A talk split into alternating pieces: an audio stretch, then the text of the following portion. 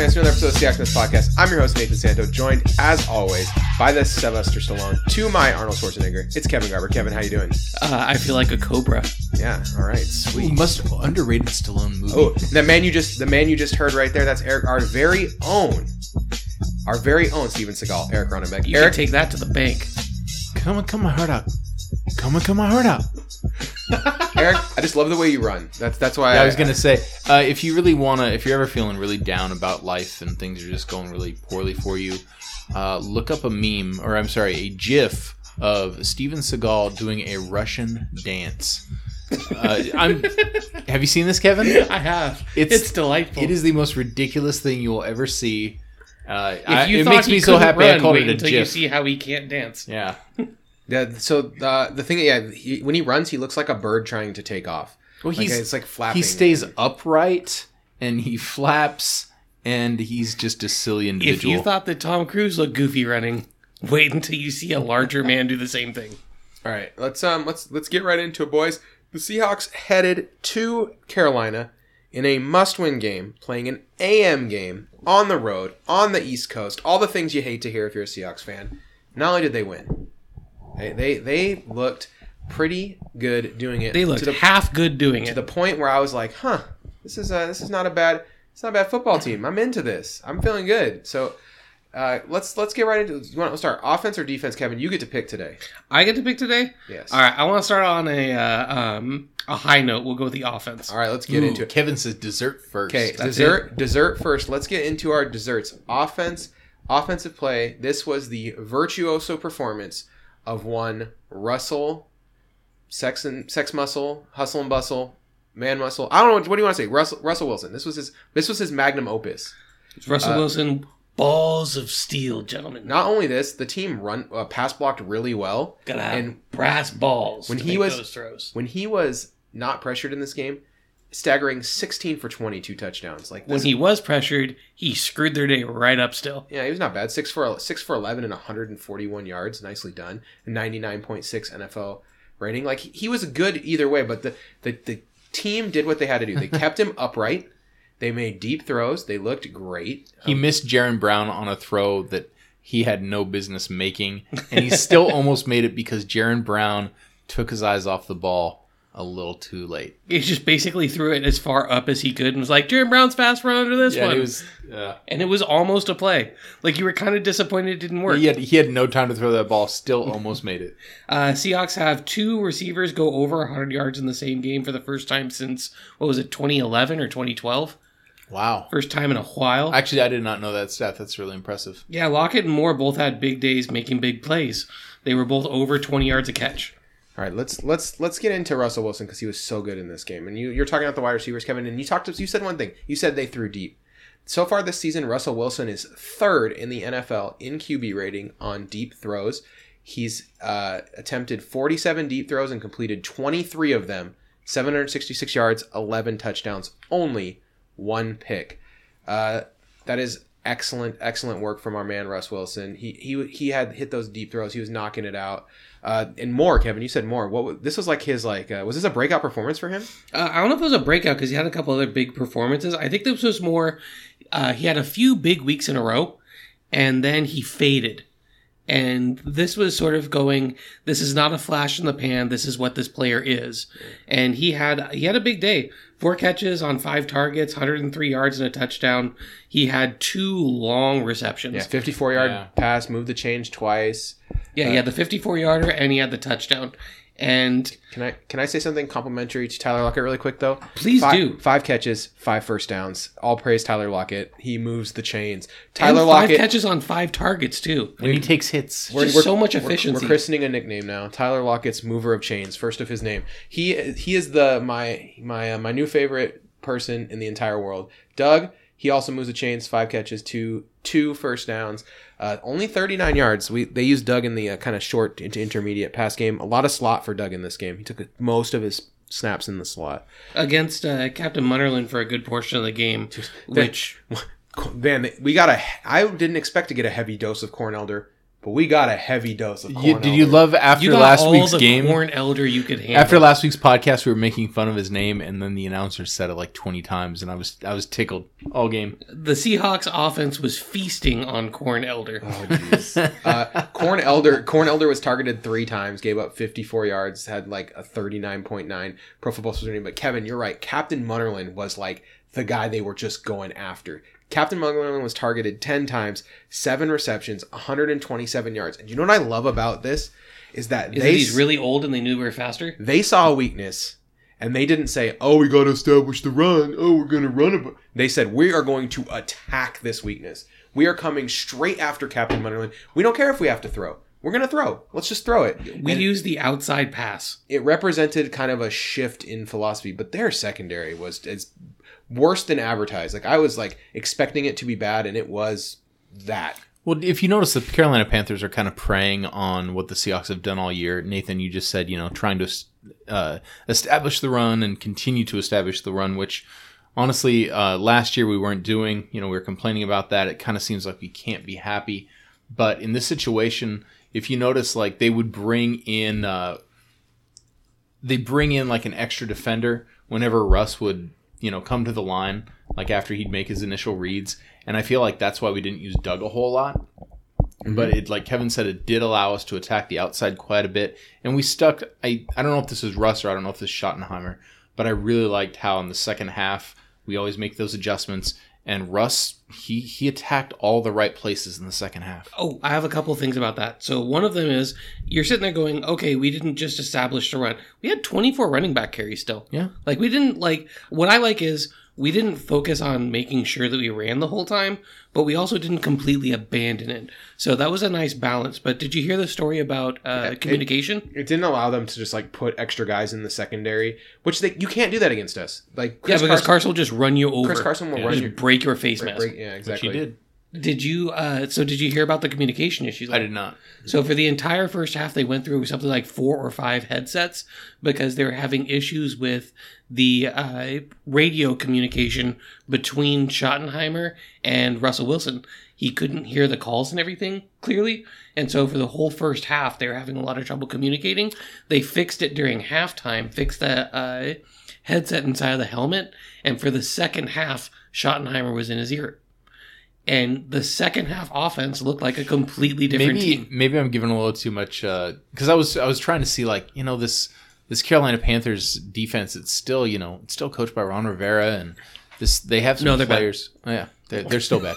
but they, it was funny like they were they were making adjustments, but maybe they were just like oh Russ is having trouble. with splits. Well, their I don't know. defensive I think their they- defensive ends are good at like so. There's a thing you can do to cheat a little bit against uh, zone read, which is that you can like kind of play both, but you have to be really good to pull it off. And these defensive ends were doing. it. Julius Peppers is still a freak. And Julius Peppers is like four four thousand foot I love that arms. guy. So he just like sticks his giant arms out and he can he can make he can kind of play both, which makes it really hard to zone read against this team.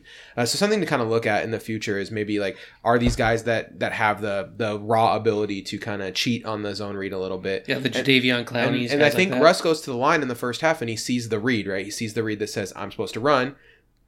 And maybe maybe in the second half Schottenheimer's in his ear going, "No, this is still a pass. Like you still want to pass in this situation cuz cuz it definitely did look like it, it tipped in that direction a little bit, you know. Yeah, and I t- and if you look at if you switch now from like that piece to a little bit of a different type of evidence, there are three situations that were really interesting passing situations. So three deep passes that were big time hits. Uh, third quarter, one of the earlier drives in the third quarter, it was third and 12, and there was that deep pass down the sideline to Moore that set up one of the early Yeah. scores in the third quarter. So on third and 12, instead of going for the first down, it was launch it down the sideline, let the wide receiver make the play. Uh, fourth and three, uh, with 326 left in the fourth quarter, that was a fourth down play, that touchdown pass to Moore on the one hander in the end zone. Again, not going for the first down, but attacking Did they the go, outside did they use secondary. play action on that play too? Uh, I believe there was play action Yes. on that, Because the which thing is a beautiful time to use it. we have like we, our our efficiency on play action plays is liter- literally insane. Like eight, uh, like eighty-seven play action plays this year, sixty-three completions, nine touchdown, one interception, best NFL rating in the league. On Well, it's because action we can actually run the ball this year and Yeah. run it convincingly. people people are people are scared. Like they've stacked the box against us. They're like, we don't want to get, we don't want to give up 200 rushing yards like other teams have. Well, and then uh, the pass to Lockett, one minute left in the fourth quarter, that set up the uh, red zone opportunity, the field goal to win the game. That was on third and five. So that's these are third and fourth down passes where instead of just trying to move the sticks and playing it conservative, we went no. We're really good at the deep pass. Their corners are not good enough to do something about it. This is our chance to shut them down, and we did it. We uh, Russ put the ball where it needed to go. The wide receivers made a play, and I think you both hit on something that's really important. Defenses are tempted to stack the box because now we're known for running the ball. We've established that very well. I think they still are not respecting our outside receivers. I think the lack of a big name there is not getting the clout that maybe they should because Lockett has been incredibly efficient. Also, um, I, I like the the chances we took. Uh, that third and five to Lockett. Yeah, pick some shots. Yeah. and we we all kind of said it in the in the game thread. The the touchdown to Moore. I was like, I don't like that call, Russ, but it worked. Well, I think uh, Brian uh, at Edgar's Double on Twitter said it really well. This is the game that a couple months ago we lost. Oh yeah, You know, uh, first couple weeks of the season, this is the exact same kind of game that we lost to Chicago, that we lost to Denver, and it shows how a young team is kind of coming together. It shows how Schottenheimer has changed as a play caller. We weren't taking those shots in the first couple of weeks. If we'd have taken a couple of deep shots like this, those early outcomes could have been different. and this was a game where actually Russ, you know, he had his most prolific passing game of the season, right? In this game, over 300 yards, 339 Yeah, he had yards, a something like that. huge game. Uh, Uh, 339 yards, 10.9 yards per attempt. Only sacked twice, despite going deep. Well, that's I will say some of the last two games, the sacks he's taken, I'm a little proud of him. He's not running 20 yards back anymore. Yeah, he's literally one, just he letting had him. one, he had one of those this game. Yeah, yeah. I guess I guess I shouldn't I shouldn't stroke him too much. Uh, the I would say the worst sack though was uh, the one that was down kind of in the shadow of our own goalpost when Ifedi just didn't block anybody. Yeah, There were well, some adjustments to the right side of the line for the blocking scheme in the second half. Uh, props to Solari who or whoever did that, but there were adjustments to the blocking scheme on the right side, and we closed holes that were there. Ifedi and Fluker struggled in the first half and played really well in the second half. Well, I it felt, I felt like the second half, the whole offensive line was just kind of clicking. You know, the, yeah, I agree. there was some there was some like um some yeah just the the pass blocking has held up really good all season proving that this was a cable problem well, in the first half, Fluker was getting picked on by uh, oh, not Bobby Wagner. What's his name? Luke Kuechly. Thank you very much. And uh, I felt in the second half like they they plugged the holes enough. Kuechly still got in there a few times, but they didn't budge on him. And Russ got the ball out pretty fast. I felt like they ran some really nice routes where Russ could get rid of the ball in about two and a half seconds, but it would be to somebody who was already like eight yards downfield. Or I think we also used some pretty clever plays. Like uh, there was like a middle screen to Vannett that took advantage of their blitzing that they were doing because they're running a really aggr- aggressive blitz scheme to try and throw Russell Wilson off. And I think a couple of those plays uh, coming out in the second half did a really good job of burning the defense and really making them shy away from some of that aggressive blitz package. You know i have i have the win blitzed stats. Do you want me to pull i I would love to hear that. 10 completions on 16 attempts 62.5% completion percentage. That's good for 9.8 yards per attempt. They did get both of their sacks on blitz plays. So i mean that's that's a thing but But they also got burned Yeah, hard. that's a, if if someone threw a uh, ninety five point one rating on you and you blitzed every play, you'd lose because because you're gonna give up too many yards. It's not all sunshine on the river on the riverboat, fellas. Well, that's the other thing though is if you heard that, those were not like Sorry, I'm just- Yeah, he got me to laugh really hard with that. Those Oh, were- I, loved it. those. They they were not just these like super safe quick dump offs either. You heard that it was over nine yards per attempt on those uh, on those blitz plays, which means that they were getting they weren't just getting hit for like you know two yards dump off to uh, Mike Davis. These were catch and runs by Vannett. There were two of them that moved the chains. These were quick passes to Doug Baldwin that moved the chains. yeah, I, I have nothing. Like I- getting a first down against a blitz is really disheartening for a defense. This was a great offensive performance. I mean, Carson had it when he had to have it. When we needed a couple yards, he was able to bust through and get Oh, it. that hurdle. Um, Never do that again, please. yeah. no. But my God, that was a beautiful. Never do that again, please. Did you hear that his mom called him? and told him not his to his do it mom again. told him not to do it again. She said she had a heart attack. yeah, it's gonna it's gonna break something. Oh man, I was like, I, as soon as you see him land, you're like, if he blows out something in his leg on that landing, the fact that he landed on his feet and took off running afterwards. Well, and then he he, had, he put his hand down. Like I saw a guy break his arm in that during doing like coming off a dunk in high school, like landing on his on his feet and putting his arm down. Like just stop. Just And between between their t- defensive tackles who are good and Kuechly, it's really hard to run in the middle of this team. So they, I like that we work the outside. You know, like Carson had six left tackle runs, which is a lot for him. Usually he's running between the tackles. So I thought that was like a really nice idea to kind of just look at the offense a different way, try to get guys loose.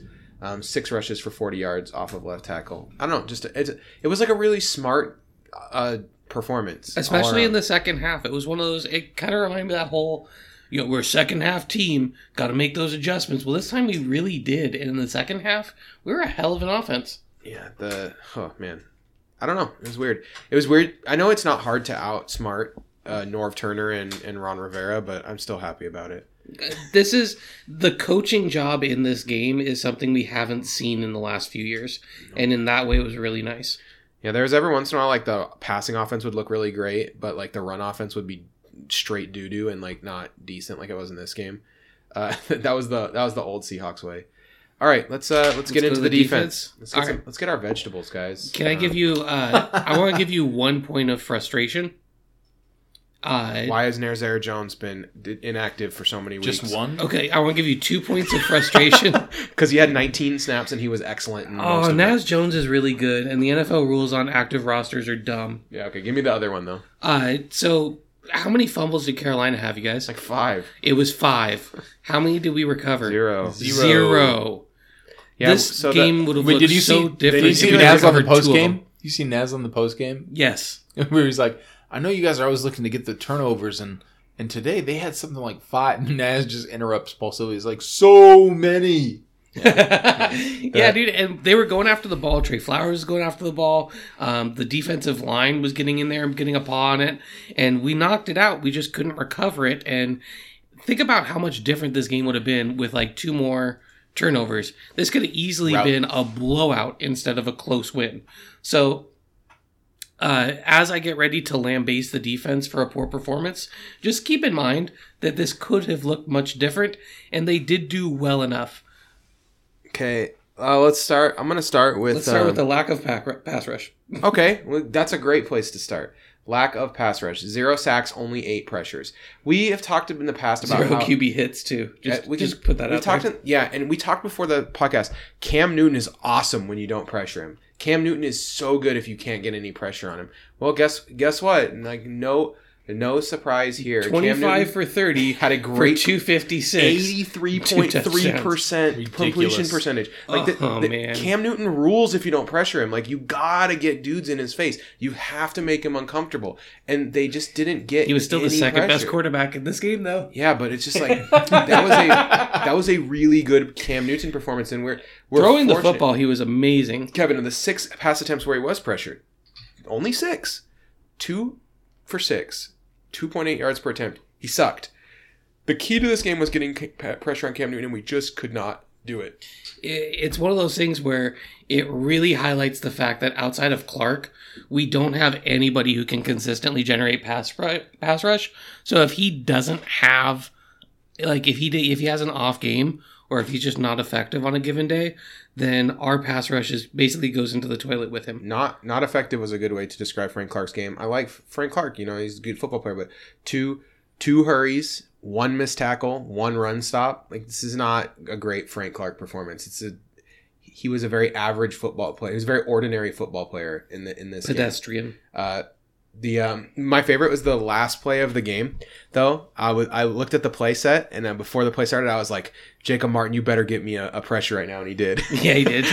he was like he came rushing around the edge. I was like, yeah, that's my boy right there. that there. was like one of two plays where you're like the pass rush just severely impacted this entire play. well, I mean, he killed on that play. And that, I mean, that, that was a perfect example of like when Cam Newton's under pressure, Cam Newton got pressured and he folded. He, He folded did. on that play. That's what happens. He's just not really good when he's he's put in that situation, which is weird because is he really that afraid to get hurt? He's a giant. It just weirds it weirds me out. Okay, now I know a lot of people are going to say Historically, when the Seahawks have pressured him, like in the playoff game that we beat them in, he was freaking out. I'm sorry, we didn't beat them. We we came back to almost beat them. Remember, he in Yes. the second half he didn't have anything, and he was he was losing his mind on the Oh, in the sideline. thirteen to nine game, he was in full pouty Oh, pout mode. Wow. And I'm sorry to interrupt, Nate. Go no, ahead. it's okay, but like a lot of people are going to say like Christian McCaffrey killed us in this game. Christian And McCaffrey did kill us. in He, this he game. killed us. I think he killed us a lot worse in the run game than he did in the pass game, 17 for 125 on the ground The run game is brutal. They needed to, to be honest with you, I'm glad they didn't, but they needed to hand him the ball quite a bit more. He was making tacklers miss. He there were there was real real struggles for the Seahawks. Our weak side linebacker was a sieve. Mingo could not get a hand on him. Mingo, Calitro, So then they did took not matter. yeah, and then the Calitro, and then they went ahead and they're like, okay, fine, we'll put a fifth defensive back in there. And we put Delano Hill. Delano Hill couldn't do crap either. It was just I, our best tackler on the right side was Tre Flowers. How many run stops did Tre Flowers have? I think he had five. That is a lot of run stops. It kinda like, salvaged Good a- on him, but Kind of salvaged a day of his that I thought was like just ho hum, but then re, when I rewatched it, I was like, wow, he he did have five really important run stops and like did not allow. He did something our cornerbacks are really good at, which is just not allowing a ton of stuff after the catch. Uh, they they for some reason like just get destroyed on drag routes. They just like guys just run away from them. And we talked about this before the podcast because Kevin is like Yeah, these guys are big point of contention. these these guys run fast forties, but I mean dudes on the field just run away from them consistently, and it's just really frustrating for me. you to watch them in the open field and they can chase people down from behind. You watch them if they have to run, if they have to cover the run, and they're going sideline to sideline, and they have the speed to close, close out. out plays. Yeah, But then you watch them against a drag route, you watch them in coverage, and they always seem like a step and a half slow. I agree. And it's like, is it a technique thing? Is it like just a when- play speed issue? Whenever What's you going see, on? Whenever you see Shaq look like he is running super hard, he just like runs full speed into the guy and gets like that like that pass interference in the end zone. or like the I'm just- touchdown when he just fell down. I'm like, come on, dog. He goes to make the cut, and his cleat just comes out from under him. He falls down, and it was a touchdown catch for uh, uh, Curtis Samuel, who is not a very good wide receiver. Yeah, Like, DJ we should not be getting burnt. Curtis Samuel should never be wide open like that. DJ Moore had a hell of a game. I mean, he was very DJ Moore's a really athletic receiver. very productive. Eight receptions, 91 yards. Uh, not they didn't allow him to get anything after catch, which kind of saved it from being too too bad. Um, but he's a chain mover, four first downs.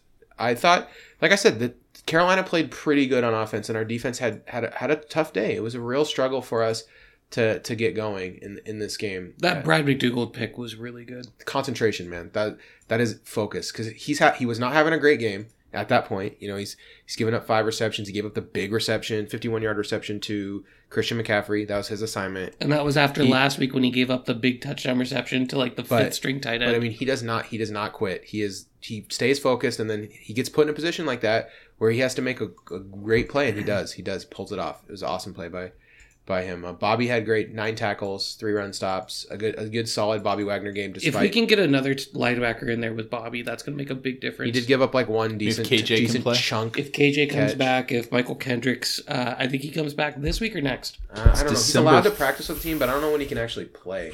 Uh, uh, the the last article I said is he comes back next week. but when you say next December tenth. week, okay, so against Minnesota. Correct. Uh, okay. So, but he played. He's played great when he's been in the game. So, I- Yes. it would be an it would be a big boost to for him to be the uh, the other linebacker in there. I mean, there was a, a healthy dose of Delano Hill playing linebacker in this game because they were desperate, and I thought Delano Hill, not bad, I thought Delano Hill was our best weak side linebacker in this game. not Slim Pickens. bad. I thought he he had two uh, tackles. He had a run stop. I thought he played pretty good for a guy who only played 13 snaps. For a guy who you don't expect him to see him there, I think he did fine. I It's- think the big I mean, thing they is were- Austin Calitro shouldn't be on a football field. They, Calitro was on the struggle bus in this game. Tw- Only 20 snaps, but he was um, obvious. That's just our depth, though. That's why he's on the field. He gets he gets just weirdly like washed out of plays where he just you know he's like in the right spot kinda, but then he just gets all of a sudden he's just not involved in the play anymore. it's one cut, and he's not in the play anymore. Uh, by the way, dear person who called us out in the preseason for saying that Calitro shouldn't be on the field, Uh, we stand by our statement. Yeah, I mean, I said that we needed more linebackers because if Sha- if Shaquill Griffin or Austin Shaquem Griff- yeah, Sha- Shaquem Sha- Griffin. Shaquem Griffin or Austin Calitro are the answer at linebacker, we are in trouble. And I completely stand by that statement. It's been trouble every time they've been the answer. to the point where like they have not let Shaquill Griffin on the field to play defense uh, since the first game. Shaquem, yes. Shaquem, sorry, yeah, they they Uh, they, they watched him against they watched him against Denver, and they're like, "That's enough. That's that's good.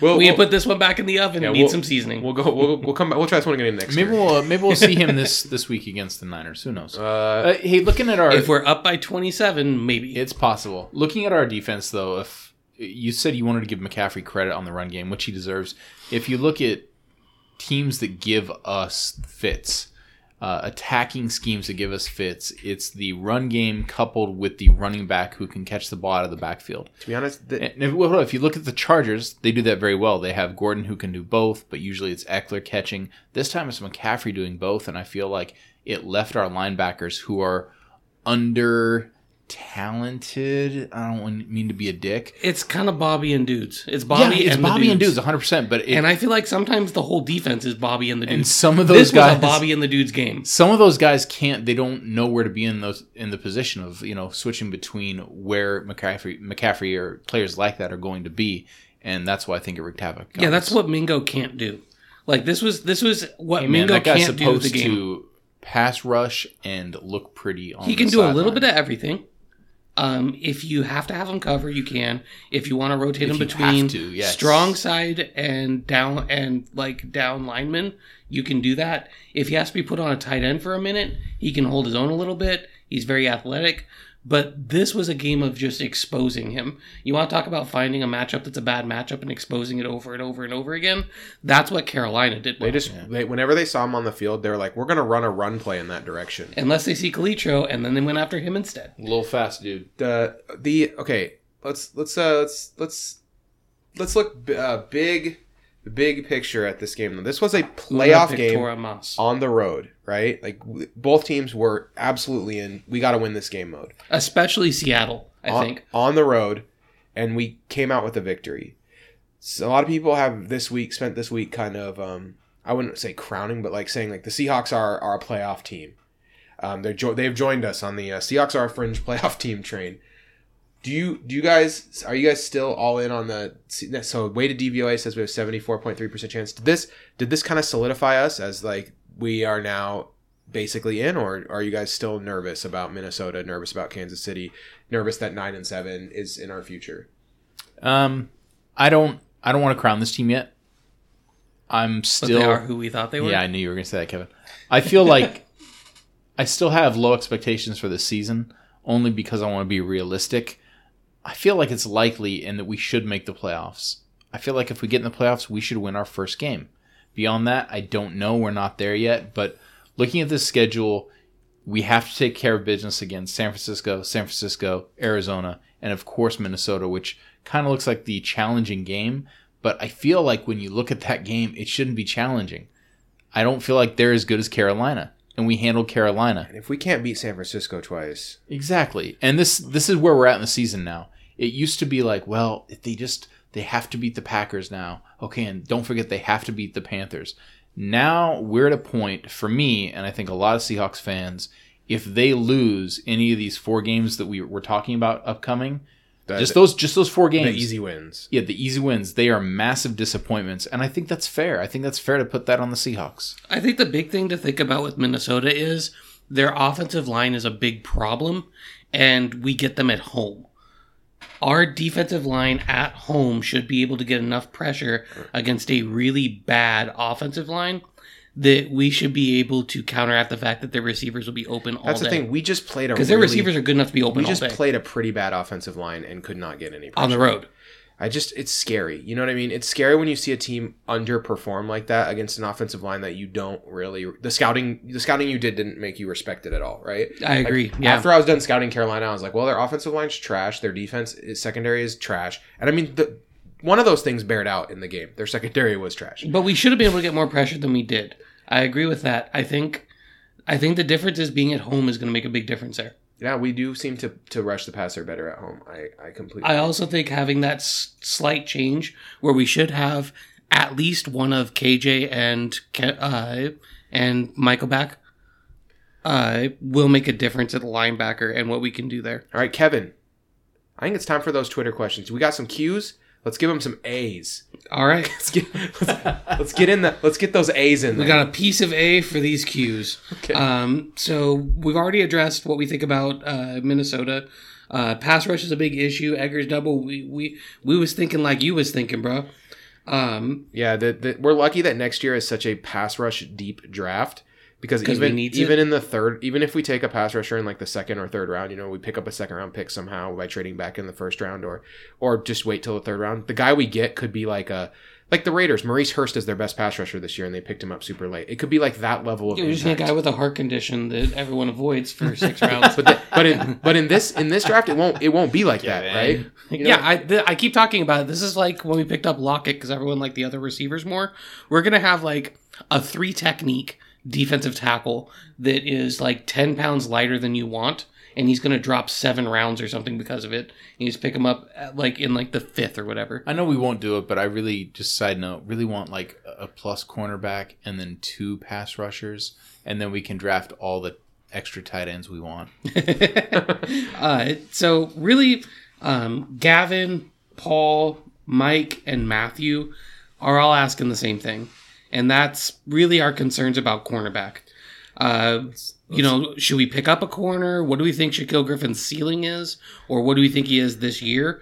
Uh, do we think we need to sign a cornerback or draft one? And who do we think is better, Tre Flowers or Shaquill Griffin Okay. right now? Let's start with this. The mantra of this team is what, Kevin? What's the what's the Next man up? mantra? No, always what? Compete. Always compete. Okay, and right now for the third first three cornerbacks, there is less than no competition on the roster. Okay, so th- these guys don't have to compete for their jobs at all. Uh, I don't think that there's any way that Flowers, Griffin, and Coleman are being challenged by the guys who are currently on the roster. So Not a big Neiko Thorpe believer there. I love Neiko Thorpe. Easy. Easy, easy. easy, dude. But but he is not a cornerback. He is a special teams player, gunner, and he is excellent at his job. He's First a team name leader, Gunner, last name Slinger, and he also says easy a lot. Gunslinger. So Tornico himself, right, Nathan? Sorry. so I I absolutely am like I scouted I've scouted the uh, the the top cornerback for me and that fits the Seahawks bill at least that that might be there when we actually pick. There's better cornerbacks in this draft, but like Greedy Williams, I've watched a lot of his stuff. And, I'd say uh, Greedy Williams and Trevon Diggs are probably the two best corners in the draft. Yeah, but greedy greedy ones might be actually be available when we draft. So that's that's kind of my thing. Um, but I wouldn't mind dipping into free agency if that's what the team feels like they need to do. The thing about free agency is it can get expensive, so you got to be careful. And we got to pay a quarterback soon. And we have to pay Russ, we have to pay Frank. Um, but I mean, if we want to go out and get like, you know, Morris Claiborne or you know Vontae Davis or just some guy who's like medium to try to like push, make sure that we beat some kind of baseline performance Put a level. floor on it. Yeah, I'm I'm I'm a okay with that. That's fine with me. There there's not a lot of super exciting How much does a guy Uh, like that cost? unrestricted free agents. I mean, probably for like for like Vontae Davis. Well, he walked off the field, so he's probably never playing again. But like, yeah, if we go for like Jason McCourty, it's going to cost us like three to five million dollars. Like not. Well, not Mo that much. Claiborne. I mean, we but we could go we can go big. Like we can go try to get Ronald Darby, but I don't want to pay Ronald Darby twelve million dollars a year. No, if we want to do that, He's- we could just kept uh, Sherman, who knows the system. I mean, or like Bryce Callahan's going to be a free agent as well. Maybe we pay him like I wouldn't mind paying him like seven million dollars. He makes I American love- car parts. I love the Bears defense. So I mean, do getting going out and getting like Bryce Callahan would be would be something I'm for. I mean, here's the thing: we need more. We need to bring in secondary guys to compete because who's the leading interception guy on the Seahawk for this season right now? Earl Thomas. Yeah, it's still Earl Thomas. He hasn't played in like eight weeks. So, so it's, there's a there's and a, we've had But an if we get uptick in back to the turnovers this Super season. Bowl, yeah. yeah. So we, we I just I Come on, come on. It's Earl. Uh, you made me say Earl Thomas. I had to talk Super Bowl. all right. Anyway, we're we're gonna you know we're gonna Anywho, I wouldn't mind competing for these guys like Bashaud Breeland or these mid-level free agents, or if the Seahawks really feel like he's worth it, you know, going out there and getting a Ronald Darby and saying like, yeah, we're gonna we're gonna to you know back up the money truck to Ronald Darby's house and, and That will unfold as we get closer to free agency, though, because We have a lot of cap room next year, fifty-five million. We do. fifty-five million. Yeah. I'm with you on this one though, uh, Nathan. That I think this would be a good draft to do that thing where maybe you trade back. So if we end up drafting somewhere around twentieth, we make it we sneak it the back into the playoffs. Uh, we draft somewhere around twentieth. We slide back into the early second round, pick up like a fourth or a fifth with it. Um, I could see spending Yeah, losing that second round pick, thanks Jeremy Lane, is is uh, not not I- my favorite thing not ideal because a This- this is second not the round good would be a great place to Yeah. pick up a corner. it's just not the it's not a good season to be missing a draft pick because both of the positions we want we all are in Or agreement deep. cornerback and pass and defensive rush. line especially edge is is super deep this season and it'd be nice to have more top flight picks and it's where we need players. I could see us making a deal to pick up a draft pick too. I think that Frank Clark's going to end up with a franchise tag I think he knows it too Yeah, he's already said that he's fine with it. yeah Basically, and he's like he's already been like yeah it's cool I'll take I'll take 15 million guaranteed or whatever the pass rusher the edge uh, franchise tag is and if he's not franchised, then he's going to have an extension. But either way, I think that uh, right now we'll be keeping him for next year. I don't see us starting the season without him. Yeah. Um, so yeah, that's that's my take on cornerbacks. Um, who do I think's better, Tre Flowers or Shaquill Griffin? Right now, if I if you made me pick one to keep forever, I'd pick Tre Flowers. Who do I think's better right now is a really hard question. Flip a coin. But Yeah, Tre with you Flowers, Tre Flowers has had less time to develop as a corner and is already playing basically as good. Well, if you're looking at who started the season well and who's closing the season well, it's two different people. And uh, I don't, I'm not against Shaq Griffin, but the first three weeks of the season, we were like, man, we're so happy to have him. And now it's like, this guy can't, this guy can't make a cut. Yeah, this I think he's falling down. regressed. I think that's the thing. He's regressed. Or he's just kind of come back down to average. I mean, an average, you guys know this, school teachers, average is the highs and the lows, somewhere in the middle. And that's Shaq Griffin right now. You know, Shaquill, if I look at Shaquill Griffin's like individual uh, defensive grades from the season, they're just yeah, you're right. It's like a there's highs, high highs, and there's low lows. But the the thing is, is on on the whole, I think it's been slightly below average on the season. You know, like he had a really good game in week two, and then a, a couple other really good games early season, but he got burned against the Rams. He got burned against the Packers. He got burned against the Chargers. Like he's had And I think it's on some- tape. People know how to burn him now. People- And those are good passing attacks, too. Yeah, I mean, and it's just so it makes me think that how much of his success last year was the fact that you could just throw the other way. You know, like once Sherman got hurt, there was just nothing on the other side of the field to stop you from just throwing at Byron Maxwell all the time. You know what I mean? And not that not that he was like super super bad, but he was very mediocre and you could always complete the ball against Maxwell. He just wasn't going to give up extra yards. So it's So it's like ours this year. I was going to yeah, say. it's now now I think Shaquill might be trending in that direction. I I don't know. And if I have to hear him sing that Sunset Chevrolet jingle one more time, I think I might. come to the real reason for the hate. who who has better hair? Who cares? Like I'm done with this commercial. Like and okay, look, can we talk about football commercials for a minute? Because I just have to rant. I need to do this. this I need, worst. the world Go. needs to know. This is a good transition into the 49ers game. Okay, so football commercials. They do this thing where they show the same seven commercials over and over and over again, and they all changed. They all change after Thanksgiving to like holiday ads. I Like already, the Russell Wilson one where he's like dishing you up your No, that like, one- sausage. that one's not even that bad. The one, the Amazon singing boxes commercial. I think that the next time I see that commercial, I'm going to go to Amazon headquarters and like punch someone. Like I, I don't know if I can take it anymore. And then the the a lot of people to punch, my friend. yeah, exactly. And they're probably all like weaselly little nerds that I can just get in their face. On And the bright side, there's who also made this Skillet. commercial?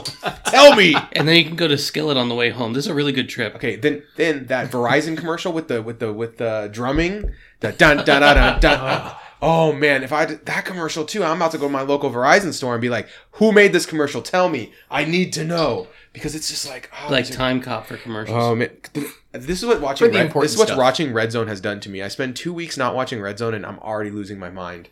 Like, See, and all I get to hear is all the uh, it's Capital One Bowl season, most wonderful time, Oh, and I'm good. I'm good. a sub a sub above Kevin. How many how many jer- uh, since I watch college football now? How many Jersey Mike commercials have we been subjected to this football season? I really am good at tuning out commercials. Oh, And Kevin hates Jersey skill. Mike's. Kevin- Jersey Mike's is dumb. Kevin, it's a sub above. okay, dumb. it's sub above. It is. It's, Uh, that- I'm not sure what it's above. And here's the but it's thing. Let's something. loop this. Let's loop this back to Seahawks cornerbacks. Seahawks cornerbacks right now. We don't have any subs above. Okay, we we only Our our, subs below. our subs are not good. Okay, so Our subs below. um, Our yeah, outside game. to answer the questions, Mike's. I think I'll go Tre Flowers. We need to bring in a cornerback to challenge these guys. Even if e- the the ideal is that the 23 year old players step it up and play great. Yeah, because they both have high ceilings. That's my platonic ideal. They have excellent physical talent, and the worst thing that could happen is what we get to trade either Coleman or somebody for something. Like if you have a talented corner, look around the NFL, you can trade him for something. So that that's my thing. My my ideal would be yeah, we sign Bashaud Breeland and we don't need him at all, and we trade him for a third round pick, like right into the beginning of the season. The, that's like the worst case scenario. It's it's not that bad. So I don't know. Um, that's that's what I think we should do. Always compete. That's the mantra. Always compete. Make them compete. Hey, when we don't compete, we have bad football seasons. Look at the last couple. San Francisco 49ers, 28th in DVOA, 29th on offense, 23rd on defense, 28th on special teams.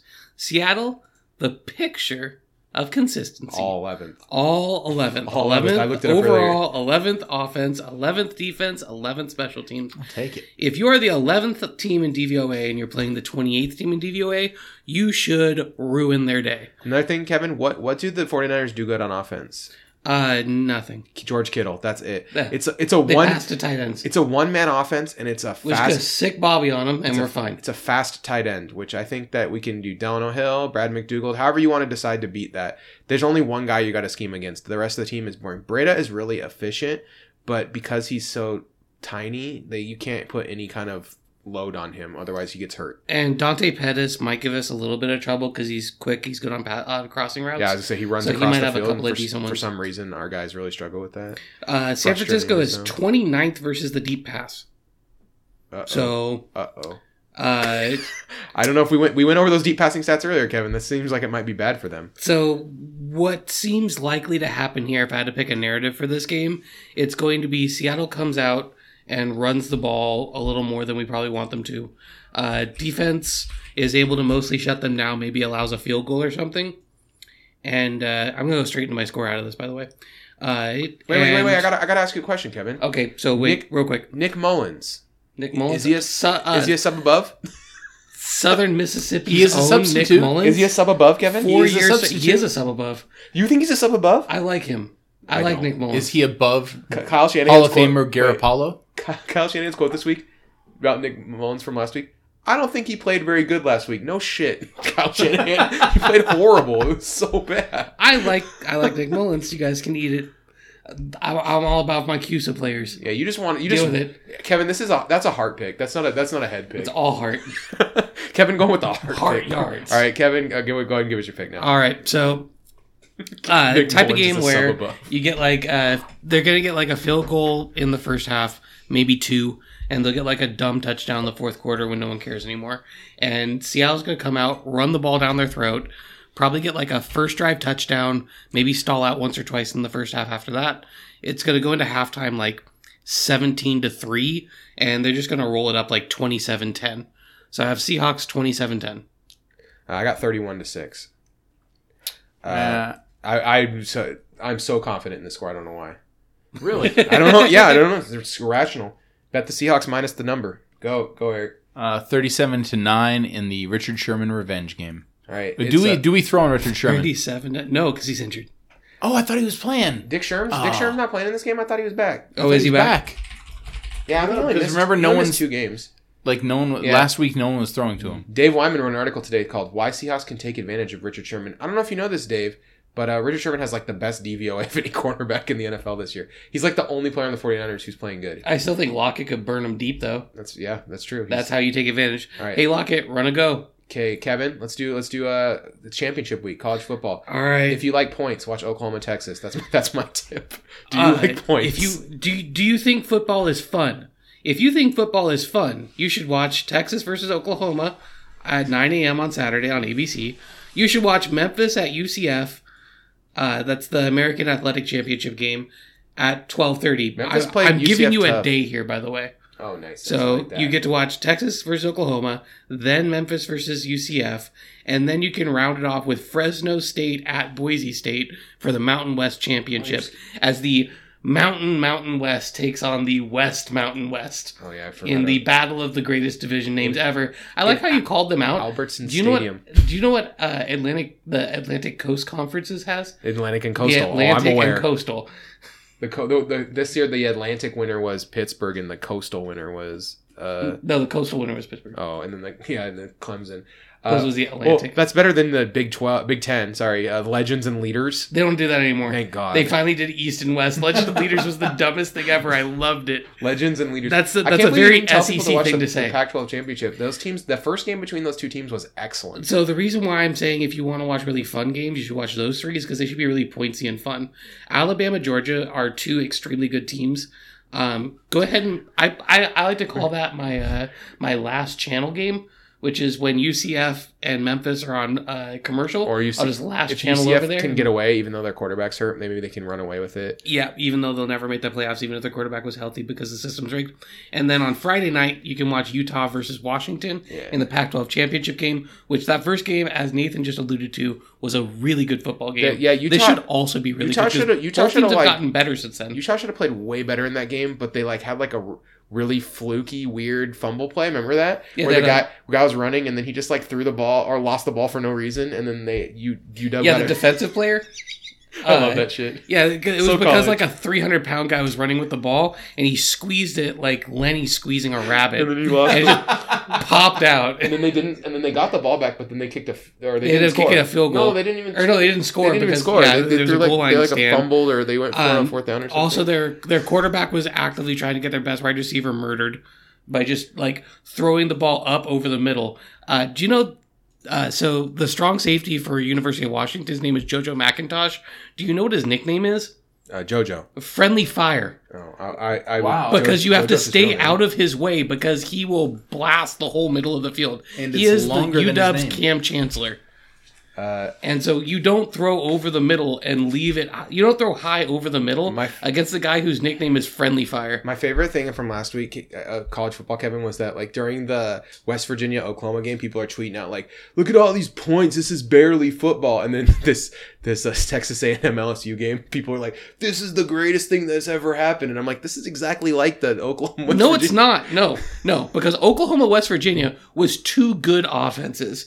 LSU, Texas A&M was two horrible teams. They're- they they're had they had 74-72 was the final. Did you know that neither quarterback threw for more than like 300 yards? Yeah, it was great. It was so funny. It was the worst football game ever. oh, it was the most entertaining uh, sh- shit show. That football watched. game was like The Walking Every- Dead. every It overtime- went eight seasons, and you wanted to quit after three, but you were stuck. At the end of every overtime, I'm like, to. I'm like messing Kevin. Nathan like, was hate "Please let watching this end, game." please. and, and so was the nation. It was just like I'm like, please let it be over, and then they would tie it again, and I'm like, no, why? It just keeps going. It's It one of my favorite ends. messages that made out made it out there was how do I show on Facebook that um, I'm okay after surviving the LSU Texas A&M game? Yeah, the the end of regulation was like what 31-31, and the only reason A&M even got to overtime was because of like It was because he Weird- threw a pick. He weird- but it was a bad snap, and his knee touched the ground Yep. when he fielded the bad snap like a grounder. So the game-winning interception. So the the only good thing about this game was that Ed Orgeron had to stand on the sideline after getting a Gatorade bath for seven for overtimes. seven overtimes and a loss. That's a, that's an ultimate come on man right there. Like come so on bad. man, like that's pretty bad. Uh, Okay. The, the LSU's last two point conversion attempt too was literally the worst football play I've ever seen in my entire life. All right, take it to the money zone, Let's do it. All right. So we want to. Uh, you want to support the Seahawks Nest podcast. We know you do. You want to be like Forrest, Richard, Tom, Lucas, Carrie, Chuckatilla, Kieran, Brett, Mike, David, Mirza, Keith, Arthur, Frank, Michelle, and and Nick. You want to give us some of your hard-earned cash every month. Listen to our picks podcast, which we do every every week, and also during the summer we do like some extra little uh, kind of for fun specials.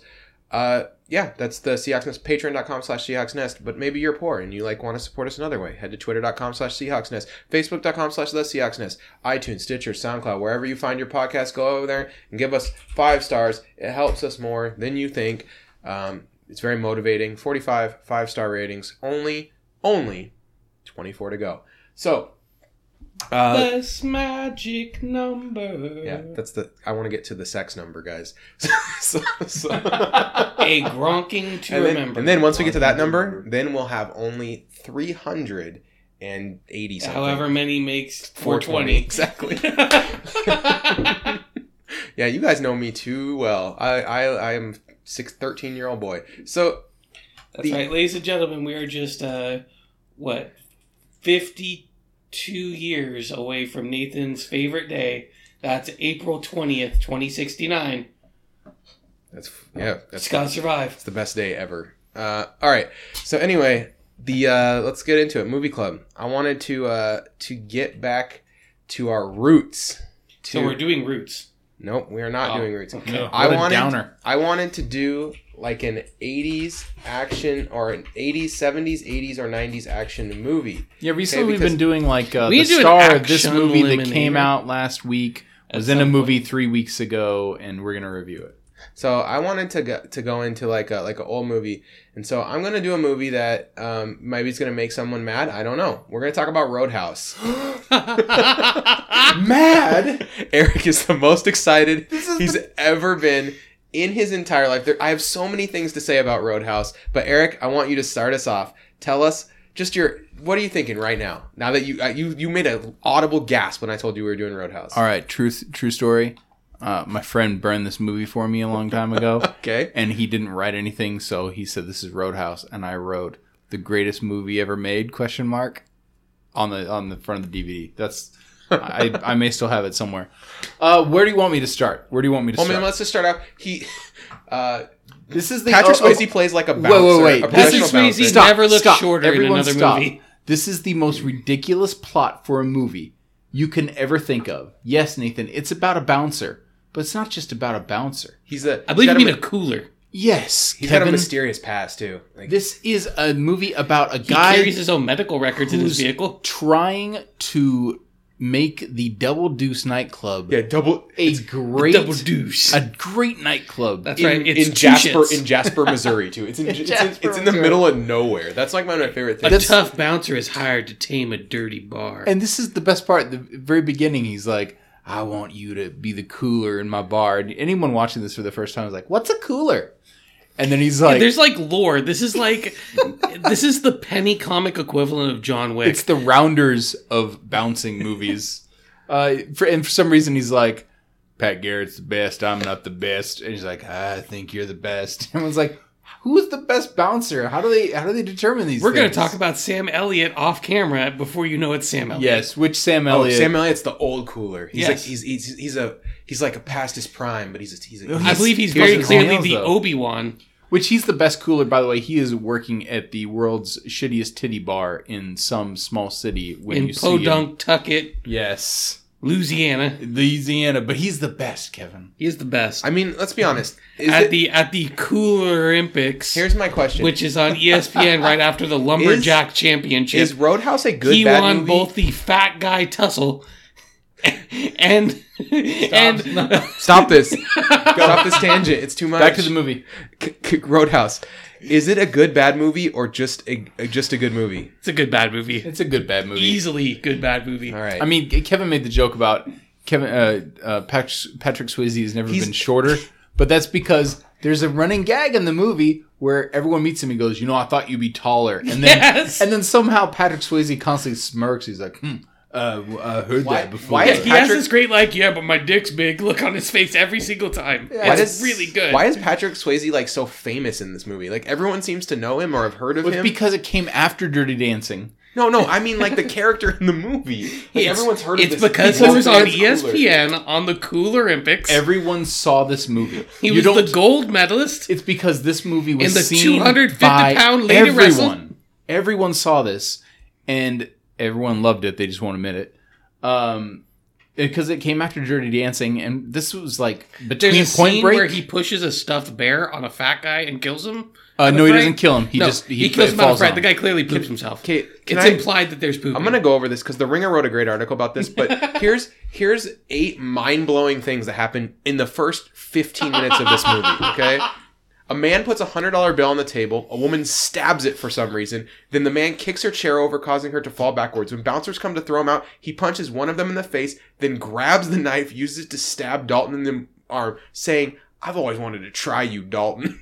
As his motivation, and then Swayze doesn't even flinch. I know. Wait, can I guess one No. thing that's on that list? He escorts him out of the bar and stitches up his wound in the back office. By himself. That's when. Yes. That's when the owner of the Double Deuce comes to recruit him. On that list is Wait, wait. Patrick He's Swayze. also wearing white pants. Is this where he throws his keys? Yes, he throws his keys to Keys a to hobo. to a hobo? He, he uncovers a, a Mercedes Benz, and then they never explain. And he says, "The car is yours now," and they never explain it. and it's it's an old it's like an old black guy who's in uh he's in weird science he's like an old blues guy like what am i supposed to do with this So w- when he goes to the first, he's an to the- action jackson when he first goes to the Double Deuce, a bunch of bikers are standing outside, and they're like, "What's wrong with Detroit cars?" When they see him in his Mercedes, they get really mad at him about not driving an American car. Just Yes. a bunch of ridiculous. Um, the Double Deuce band is led by a blind man. jeff jeff healey Let's just uh, go with that. he was an actual he's an actual musician who died he was uh that. he was no this is not a joke he had a blindness that he had when he was a kid it's like a tumor that caused a blindness and he had like a short life he died when he was 40 Oh, and something don't they throw beer bottles at him all the time? yes Oh yeah. Okay. Then, uh, woman pulls a wad of and cash he from plays her. behind chicken wire A woman play uh, pulls a wad of cash from her bra to pay for drugs from her waitress. Yep. yes Um, a woman orders a vodka rocks at the bar, and the man sitting here next to her says, "Hey, vodka rocks, what do you say you and me get get nipple to nipple?" Oh i've i've not That's known not this a, that's not a real phrase. Nope, it's not. now i gotta now i gotta go home right and watch this Cooler. Uh, the owner of the double. I double wonder Ju- if they get nipple to nipple at the Cooler Olympics.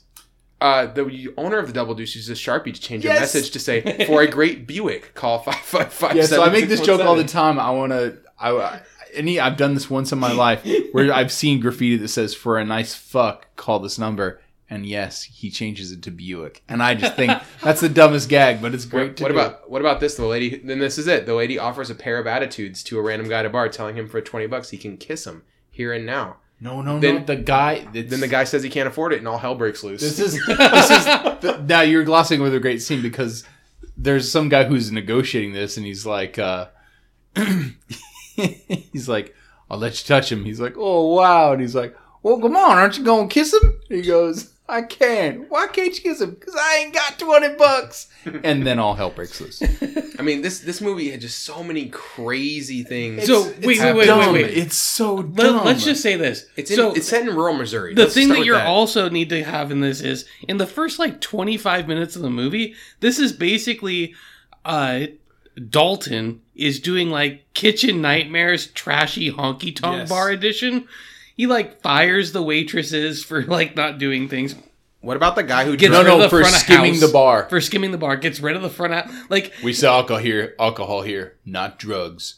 And he points to the door, and she just like walks off all angry. Yeah, it's so it's it, and then he gets rid of the person who's like the cousin of the guy who ends up being the main Yeah. antagonist of the rest of the movie, and so, but just the fact that they pull off pull off this like kitchen nightmares thing at the beginning of this Well, what's he- ridiculous action What are the movie is rules? amazing. Do you know? Do you remember? Do you remember Dalton's rules? no. I don't remember what they are. No, Okay. Number one, be nice. You ask him to leave. You be nice. If he will not leave, you get another bouncer, and you will both be nice. No one does anything till I do anything. And then one guy raises a hand. And he says, uh, "How do we know when that is?" and Dalton goes, "I'll let you know." that baby Huey guy Yeah. that does But it doesn't he say like I want you to I want you to be nice until it's time not to be Not nice. to be nice. That's yes. but then that's uh then there's some wisdom. Some guy goes, "What if somebody calls my mama a whore?" And Dalton just goes, "Is she?" And the guy just gets really mad. What, what about the part where the guy drives up destroys all the cars by driving a monster truck through like a car lot? Yep, that's a thing that happens. That's uh that happens all the time in the South. I hear. Yeah, it's a the little known fact that was actually Ashley Schaefer BMW. Uh, I'm trying to think of any, if there's anything else we didn't mention other than the fact that literally there's a scene where where Patrick Swayze rips a dude's throat out. Well, Yep, before he that does happens. that, that guy does say something really weird to him that I won't I won't repeat because I'll let Kevin do it. But Uh, doesn't he say like? Doesn't he say like? Uh, he uh, said, "I used to f guys like you in prison." yes. To which, that's just an odd thing to write. Because I'll say this: you can watch, uh, wrote that in a script. you can watch Star Wars. You could like Star Wars, but let's face it: that scrolling at the beginning of most Star Wars movies, it's a pretty thing uh, about writing. uh, It's a petty thing. It's lazy. It's basically like here's an exposition of everything that's happened. Roadhouse in the first ten minutes lays out the universe, and you get it just like that. This is what I'm telling you. This is like Penny John Wick. Yeah. They like you you you experience this life, and also you have to remember he uh doesn't he murder the old man who he's staying with? in No, the no, I think the old man. Uh, because he sets Red. his house on fire and everything. Uh, Red's the. Hold on, Red. Does Red live? I thought Red died. no, Red. Red is the guy who owns the liquor shop. I'm sorry. That's. Uh, Oh, yeah, no, Red dies because they blow up his uh, hardware store. Oh, I, uh, he does. He, they all live because he's there after the bear falls on him. The guy, the guy's Oh, real, the guy's right. real name is also Red. Just so you know. That's that's now my favorite Not, not surprising. Um, He looks like a Red. Okay, uh, when interviewed by Oh, Anthony nice. Bourdain, Bill Murray lauded the film as unappreciated with a complex plot and respect among actors in the film industry since its release. Kelly Lynch told the AV Club, every time Roadhouse is on and he, Bill Murray, or one of his idiot brothers are watching TV, and they're always watching TV, one of them calls my husband and says, in a reasonable approximation from Carl Spackler from Caddyshack, Kelly's having sex with Patrick Swayze right now. They're doing it. He's throwing her against the rocks. But is she married to Bill Murray? or something? and we are going to uh, to end it right. That's good. To, Wow. we're Perfect gonna note. end it right there. So, uh, for Eric Ronnebeck, for Kevin Garber, we will see you guys next week. Go Hawks! but I'm on my break. You